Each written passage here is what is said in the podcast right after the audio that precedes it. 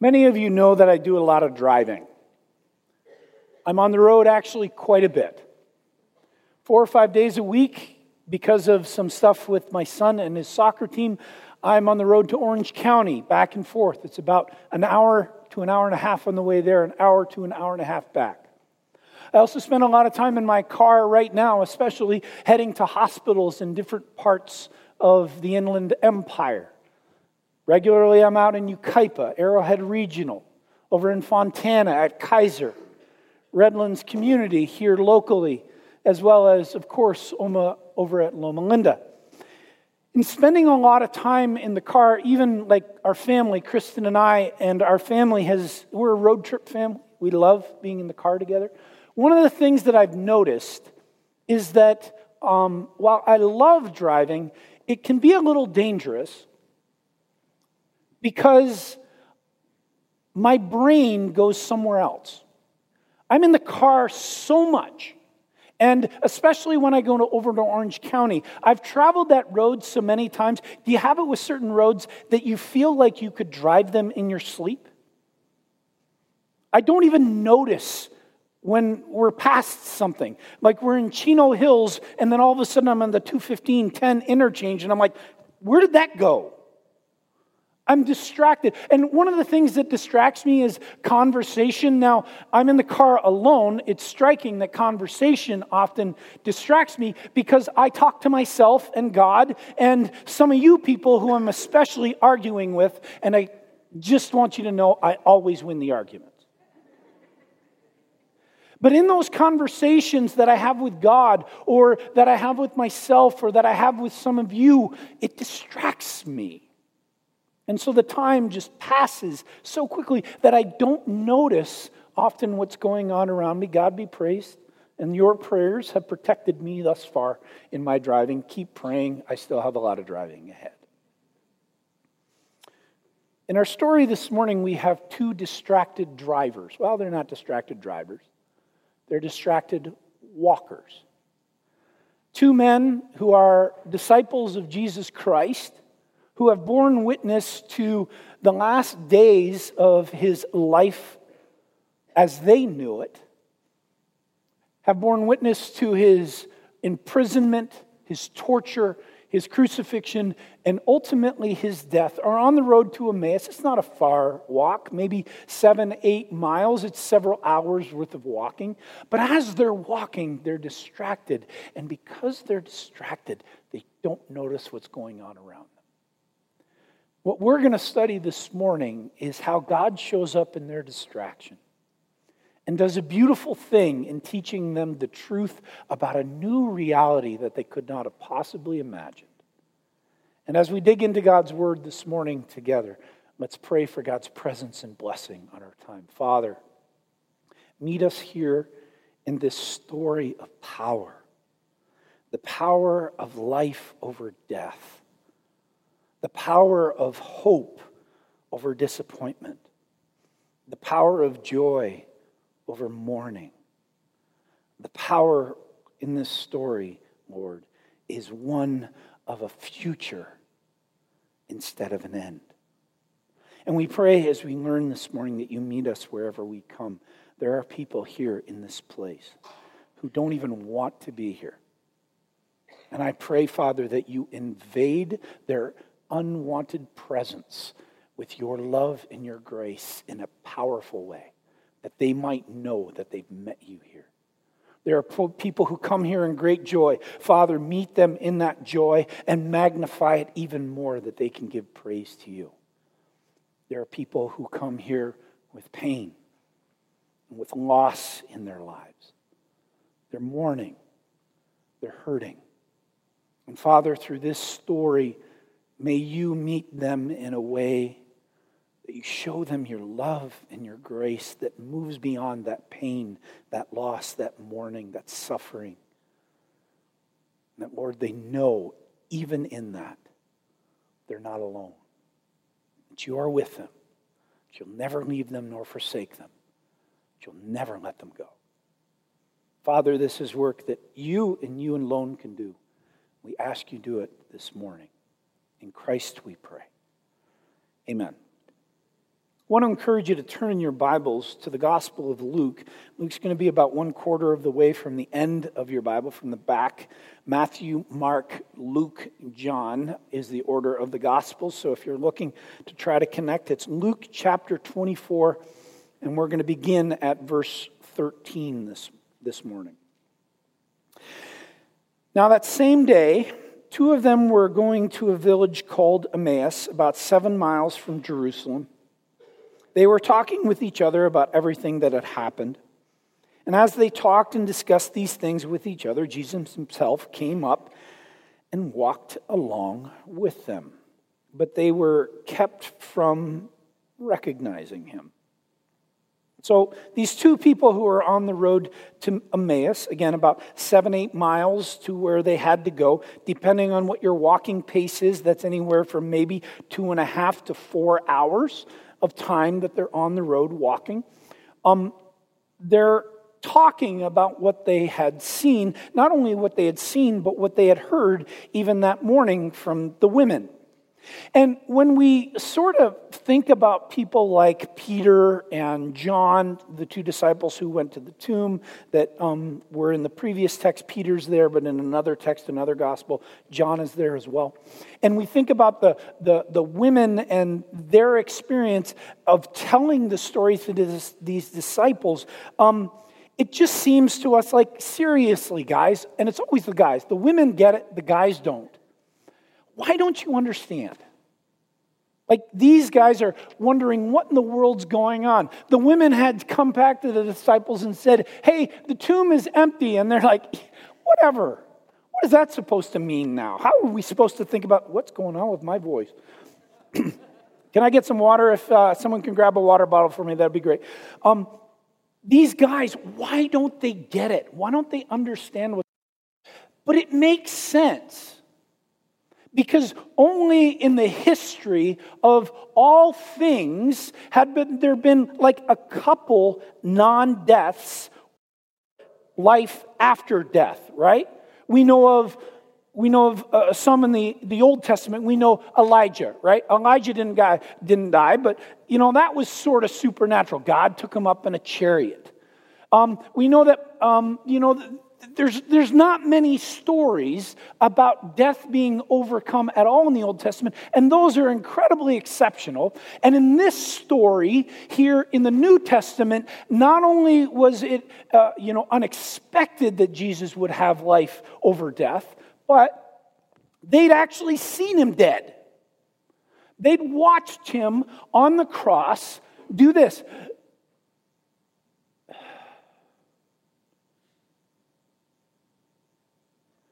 Except he didn't breathe again. And some people came. Joseph of Arimathea came and got him off the cross and put him in a tomb. And it was over. So it's no wonder that they don't understand what's going on. Now we know the next part of the story, but they didn't.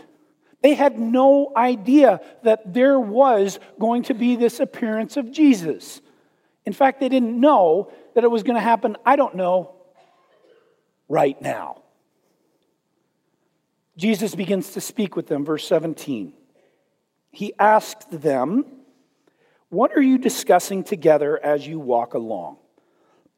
They stood still, their faces downcast. One of them, named Cleopas, asked him, "Are you the only one visiting Jerusalem who does not know the things that have happened there in these days?" "What things?" he asked. "About Jesus of Nazareth," they replied. "He was a prophet, powerful in word and deed before God and all people. The chief priests and our rulers handed him over to be sentenced to death, and they crucified him. But he had hoped that he was the one who was going to redeem Israel. And what is more, it is the third day since all this took place. In addition, some of our women amazed us. They went to the tomb early this morning but didn't find his body. They came and told us that they had seen a vision of angels who said he was alive. Then some of our companions went to the tomb, found it just as the women had said, but they did not see Jesus. Now, these men say a couple words here that are interesting. First of all, they call Jesus a prophet. Now, Jesus himself had made it clear to them who he was. He was the Son of Man, or the Messiah. But they were still figuring it out. They hadn't got it nor understood it yet. So instead, they put him on the same level as people like Isaiah and Jeremiah and Elijah and Elisha. You know, Jesus might have been like them, and like them, he died. So these are people who are being confronted with truth that they're not quite understanding.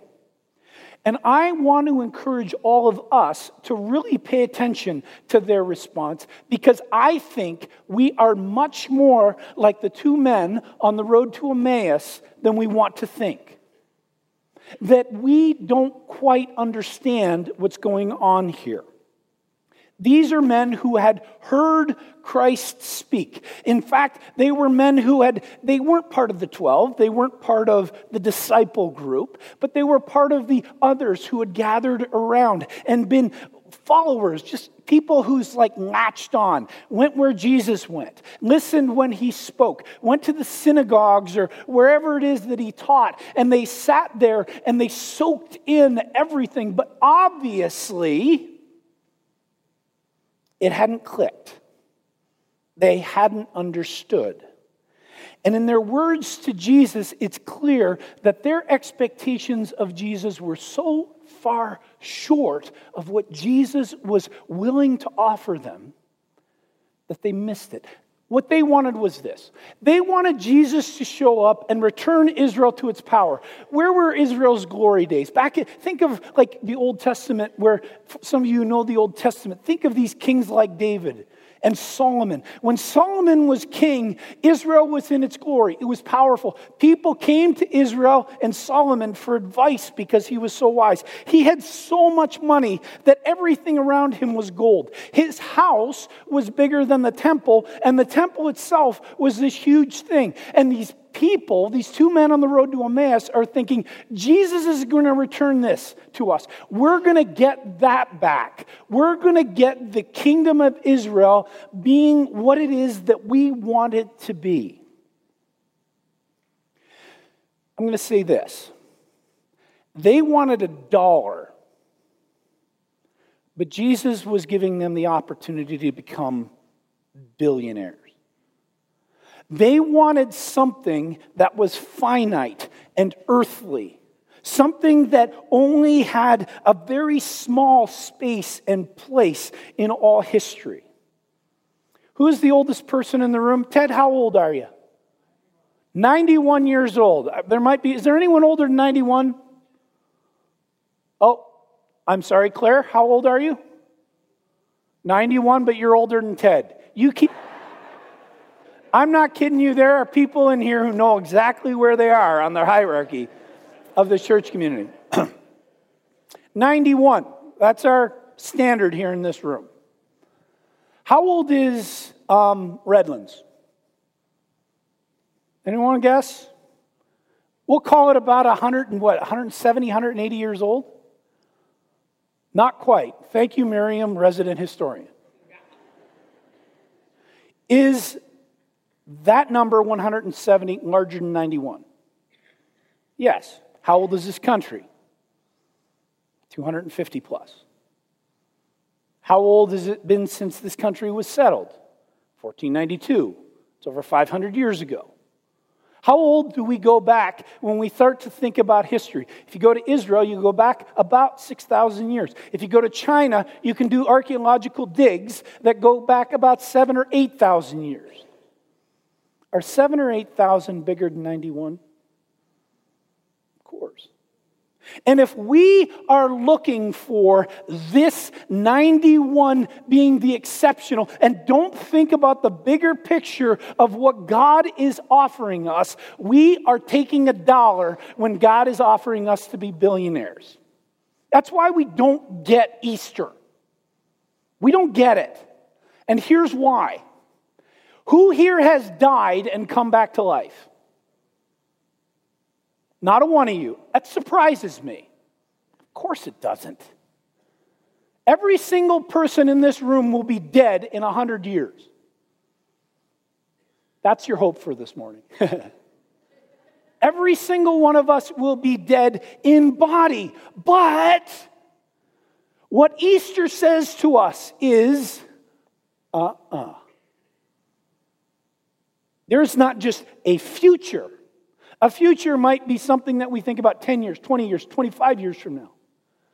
A future in Jesus is an eternity, which is also something we don't get. An eternity, not only an eternity, but how many of you are sick of being sore when you wake up in the morning? How many of you are sick of every February and March getting allergies? How many of you are sick that he doesn't get it no matter how many times I've told him? I love seeing, like, the little nudge. The eternity offered is without all those things. Without any of the pain. Without any of the suffering. And friends, all we know is life with sickness, soreness, allergies, pain, suffering. And of course, when we start to look at the world, we talk about Sri Lanka and the pain of this violence and death. We think about the separation that we know from our brothers and sisters because of our race, because of our belief, because of our socioeconomic status. All of this strife and pain and this suffering. And Jesus in Easter is offering us redemption from all of that. That's why we don't get Easter. We can say he is risen. That's good. Please do. Say it loud and proud. But understand this. All of the stuff that we are giving God praise for this morning, we understand only a percentage of a glimpse, of a slice, of a little bit of it. Because in breaking open the door of a tomb, God gives us everything. That's why you're here. And give God praise for it, even though you don't yet fully understand it. Verse 25 says this. He said to them, "How foolish you are, and how slow to believe that all that the prophets have spoken. Did not the Messiah have to suffer these things and then enter his glory? And beginning with Moses and all the prophets, he explained to them what was said in all the scriptures concerning him." Now, these texts or these words had to sting Cleopas and the other disciple. I mean, these are people who probably think they're a little bit of the elite. They're people who had been with Jesus, people who had heard his teachings. But, see, the thing is, and this is important for us to think about, even though they had heard tons of truth over the last 3 years of Christ's ministry, they weren't ready for it yet. They weren't ready for it. They had known the truth, but the truth had not, because of circumstances, been allowed to sink into their hearts because their circumstances didn't need that truth yet. You understand what I'm saying? They weren't ready to hear the truth because they didn't need the truth yet. Now that Jesus had died, everything that he had said about himself, fulfilling the prophecies, being the Son of Man, being the one who came to redeem Israel, suddenly began to make sense because now they needed that truth. Jesus was no longer with them, so they thought. Now they needed that truth and to understand it more deeply. And Christ is patient. And he gives them a course review. Again, Emmaus, 7 miles, anywhere between 2.5 and 3 hours. And these guys become like I do on the road while I'm driving and listening or having a conversation or doing whatever it is that I'm doing. They get so distracted that the time passes like this. Jesus is giving them the most incredible course review about who he is. Does anybody else wish that they could have just walked along beside? Like, seriously, I would have loved that. Like, class is in, Jesus, bring it on. Let me get my notes. I'll bring out my phone, turn it to recorder mode, and just listen to all this beautiful stuff that you're teaching us. And these men finally begin to understand because they're ready. And friends, understand this. We're like that too. It's striking to me. Here's something that's sort of funny to me, actually. I will be taught, I mean, obviously I preach many, many Sundays. You hear some of the things that I say. It's striking to me that there are people who come to me at times and say, hey, I was listening to this pastor online, or I went to this conference and heard this thing, or I was talking to this one person and they said this, and they'll tell me what it is that they've said. And they're like, that just struck me so powerfully. And I'm like, oh, God be praised. But in my mind, I'm thinking, I've told you that 500 times. Why in the world couldn't you understand it from me?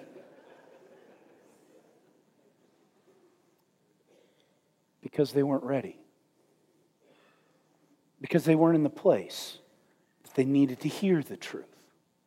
They weren't in that place when their hearts were opened to receive what Christ was giving to them through my voice. Instead, God made a way through another who spoke it perhaps with a little bit of a different lilt or illustration, and it broke through. We're in that place, friends. There are things that you and I long to know about life, following Jesus, about truth, about those things that we wish were a part of our walk with Jesus. And we've tried, or we've listened, or we've tried to learn, and it just doesn't seem to catch. And I'm telling you, friends, that there may come a time, and it may be very soon, when some of those truths sink deeply in a way which you've never experienced it. And you know where it often happens? It often happens at some sort of bottom. There are sometimes as a pastor that I pray in the lives of people that I know and love in our community, that I pray somehow they might get to the bottom. That life might become so hard and so broken and so rife with pain that they have no other place to go but up. And here's why I pray that prayer.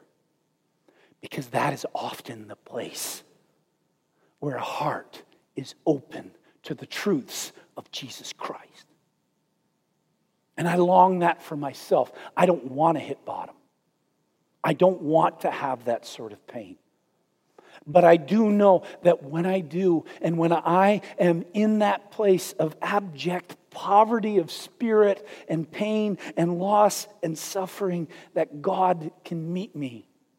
It's one of the reasons why sometimes people will talk about the blessing of cancer, the blessing of death in their life, the blessing of pain, even the blessing of addiction and those sorts of things. Because in all of those really, really hard things, God shows up and the truth sinks in. These disciples were weeping the loss of their rabbi. They were broken. And Jesus' words on that road could sink in a way which they could never before. The passage continues, 28 through 35. As they approached the village to which they were going, Jesus continued on as if he were going further, but they urged him strongly, "Stay with us. It's nearly evening. The day is almost over." So he went in to stay with them. When he was at the table with them, he took bread, gave thanks, broke it, began to give it to them. And their eyes were opened, and they recognized him, and he disappeared from their sight. They asked each other, were not our hearts burning within us while he talked with us on the road and opened the scriptures to us? They got up, returned at once to Jerusalem. There they found the 11 and those with them assembled together and saying, it is true, the Lord has risen. He has appeared to Simon. Then the two told what had happened on the way and how Jesus was recognized by them when he broke the bread. You notice right away, there's a shift. Before that, Christ is referred to as what? A prophet. And now here in this section, he is referred to as the Lord. Already there is this acknowledgement in this place of brokenness, in this place of pain. The truth is sinking in a way which it had never done before. And they could now hear the truths of Christ in a life-transforming way. And they were eager for more. That's why they came together with the other disciples. It was like this shared truth that when they learned it, when they understood it, when it captured their hearts and their souls, there was nothing that they could do except tell another person about what they had seen and what they experienced. Now, I want to just imagine with you like that moment. And I don't know really how to capture it except say this. I want you to put in your mind someone that you love dearly who has died. Put in your mind that person. And I want you to imagine that you go to a restaurant. We'll just say Panera down the street. You're going to go to Panera and you're sitting there with another person. You're having your coffee and your overcooked panini with sort of rubbery chicken. And you're doing your thing there. And you get the baguette because the baguette's way better than the fresh fruit. And you're doing your Panera thing. And you're talking. And there's a person behind the person that you're talking with, 2 tables away. And you're talking about whatever, life, kids, work, school. Maybe you're studying something. Maybe you're just having a conversation. All of a sudden you see that person that you know who has died. 2 tables over. What would that moment be like? We can't capture it really, can we? I mean, we can't even imagine that. For me, honestly, it would be my grandpa. Still miss my grandpa. If I could see grandpa at that table and hear him laugh, he had an Algersman laugh. Wide open mouth. He had the ugliest tongue I'd ever seen in my life. Ah! If I could see that, that moment would be unbelievable. And here in this moment, these 2 men are not waiting, looking at someone at the next table. They're looking at someone across the table from them, and he breaks the bread. Now, because they were not part of the 12, we don't know that they were at the table during the Last Supper. And so when he broke it and gave thanks, they probably didn't hear the same echoes. But they might have heard the story from the other disciples of what Jesus did at the last Passover, the Last Supper. And maybe in that moment, all of a sudden, the light goes on. Maybe you've seen some of those kids coming or soldiers coming home and then surprising people in their family. When all of a sudden in those videos, when the light goes on, it's like people fall to the ground, like tears come to their eyes. There's joy immeasurable. You can imagine that moment, those sorts of moments is exactly like these 2 men. These 2 men would have been full of joy, even enough for them to say, why didn't we get it? Were not our hearts trembling because of what we saw? And all of a sudden their reality changes, because for the first time ever, somebody who had been laid in a tomb comes out. And although they don't really understand Easter either, just like us, my guess is they started to get it. So what do we learn about our own lives from this road to Emmaus experience of these men with Jesus? Well, first of all, these two disciples hit bottom. And friends, there's some of us who have yet to hit bottom. Because when we hit bottom, perhaps we can understand some of the things that we've heard hundreds of thousands of times before. And I'm going to tell you this, if there is somebody struggling that you know and that you love, one of your prayers can simply be for them to hit bottom. Lord, I love them. You love them more than I do. Please may they hit bottom so that they can understand the truth for the very first time. The second thing that we learn from this road to Emmaus is that even when it's hard and you don't always understand, keep walking. These men didn't know what was going on, but they didn't stay where they were in Jerusalem. They didn't stay in the unknown. They moved. They kept going. And sometimes for some of us, that's exactly what we need to do. I got to be honest, that's something that I've learned a lot of in the last couple months. Even though I may not feel it because of some of the pain or some of the struggles in my life, sometimes the best thing that I can do is just keep going. And keep going means that I am faithful to what God has called me to, that I know I can do. I can be a good husband to Kristen. I can be a good father to Troy, to Cameron, to Katie. I can be a faithful co-worker with my brothers and sisters in the office. I can be a faithful pastor to you. I can live into those things, even though I'm not sure about the other stuff in my life and the pain and the hurt and the brokenness. If I am faithful in the things that I understand and keep walking, Christ might show up and begin to walk beside me. The third thing is this, sort of reviewing something that I said a little earlier. I didn't mean to say it that way, but sometimes you're not ready for truth until you're ready for it. Sometimes you're not ready for truth until you're ready for it. And I'm going to bring you into the one of the hardest spots where I see that playing out. I said earlier, I've spent a lot of time in hospitals. And hospitals are ugly. They are. I'm sorry if you are an engineer, an architect who designs hospitals. I'm sorry, they're just ugly. Maybe it's not just that they're ugly buildings. It's ugly because of so often what happens. Blood, suffering, pain, illness, sickness. You feel like you go there, you walk out, you got to take a shower because of some of the stuff that you're surrounded by. And because I've, been, and Pastor Bill and Pastor John and other pastors know what I'm talking about, you got those hospitals mapped out. I know exactly where to go. Someone doesn't even, I don't have to stop at the desk sometimes. I can even tell where people are going to be by what their situation is. And so you walk into these places and you walk sometimes just feeling the burden of the pain around you. You walk past this hospital room and that person is alone and they're moaning in their pain. And you walk past this group of people who are gathered in a waiting room and there's tears and there's brokenness because of a loved one who is hurting. Ugly places hospitals are. And almost every single one of you is going to end this world in a hospital. Let's sink in for a second.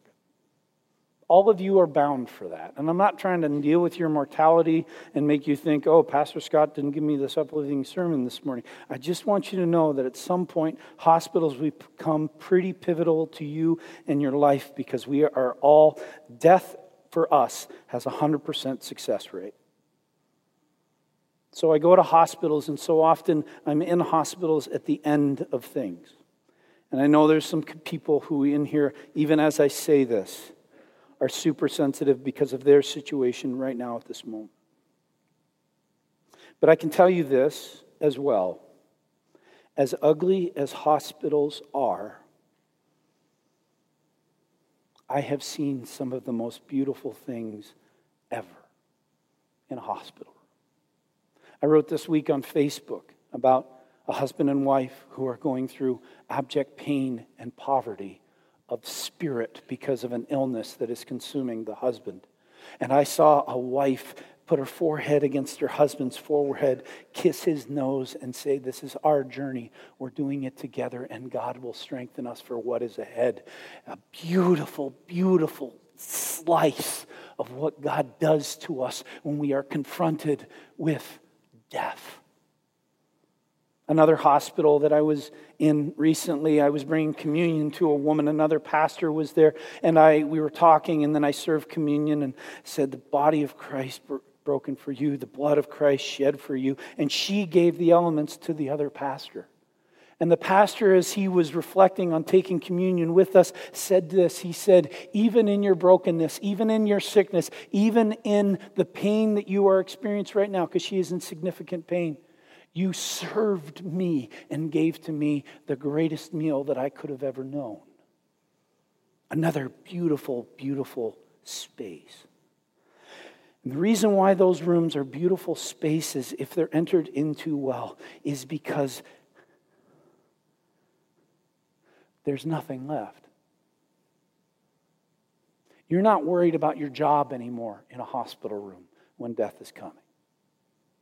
You're not worried about this thing or that thing with your finances. You're not fearful anymore about some of this stuff that you spend so much time with, whether or not your house is decorated right, whether or not you said the right things to this friend or that friend, whether or not you're doing this, whether or not your clothes look right together, whether or not whatever. You're not worried about that anymore. Why? Because that is the place where all of that falls away. And the only question is, what's next?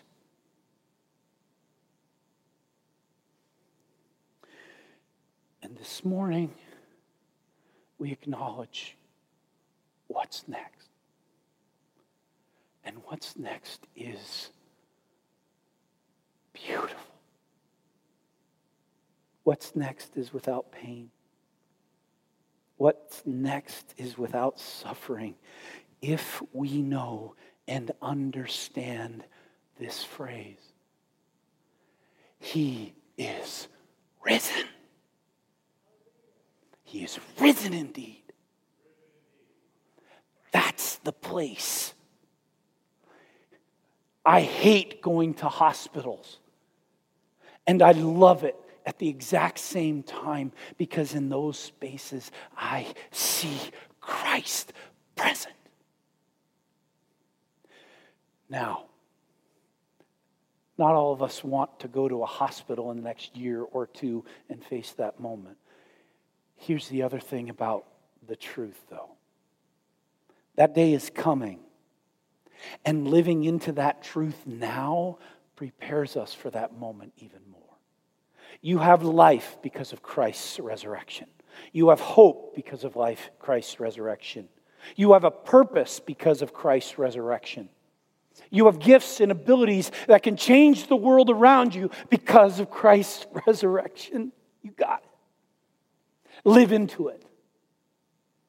This may be the moment that you're going to get it in the way you've never gotten it before, because you're ready. I pray in Jesus' name, come Lord Jesus, in your power, break through to the heart and the mind of that person, those people who need to hear the truth of the resurrection of Jesus Christ this morning, that it might transform their lives and their future and their eternity. Lord, if it be your will, make a breakthrough, because we're ready. We long for it. Our hearts are open. Come invade us with your spirit, your love, and your grace in a brand new way. That's my prayer, not just for those who don't know Jesus, but for those who already know him and are not living into it with the fullness of life. Go from this place, having heard the hope and the trust, the love of God and the grace of God through his word and his power that says to you, I have made you a billionaire. Now go out and spend it. Spend it on a world that needs to see, receive, and get more of me. Go and share the truth. He's risen. He's risen indeed. Let's pray. Jesus Christ, hope of the world, through an empty cross and an empty tomb, we praise you, Father, for laying open hearts and minds to being prepared to hear the truth of the gospel for the first time, that you give us so much that we don't understand, that we don't grasp. But Lord, give us just a glimpse, just enough that we want more of it. We long for more of it, like the two disciples on the road. They had to go back to Jerusalem and tell somebody. Lord, may we be those people. We've heard the truth. We have to go and tell somebody and live into that Holy Spirit power that transforms our hearts and our lives. I pray, Lord, for those people who are here this morning, who don't know that truth. We're not living into that truth. Come invade. Come bring the bottom. Bring that space, Lord, where their hearts are fertile ground for your Holy Spirit, that you might come and make all things new. Father, this is work that you and you alone can do in us. We pray that you do it today in Jesus' name. God's people said together.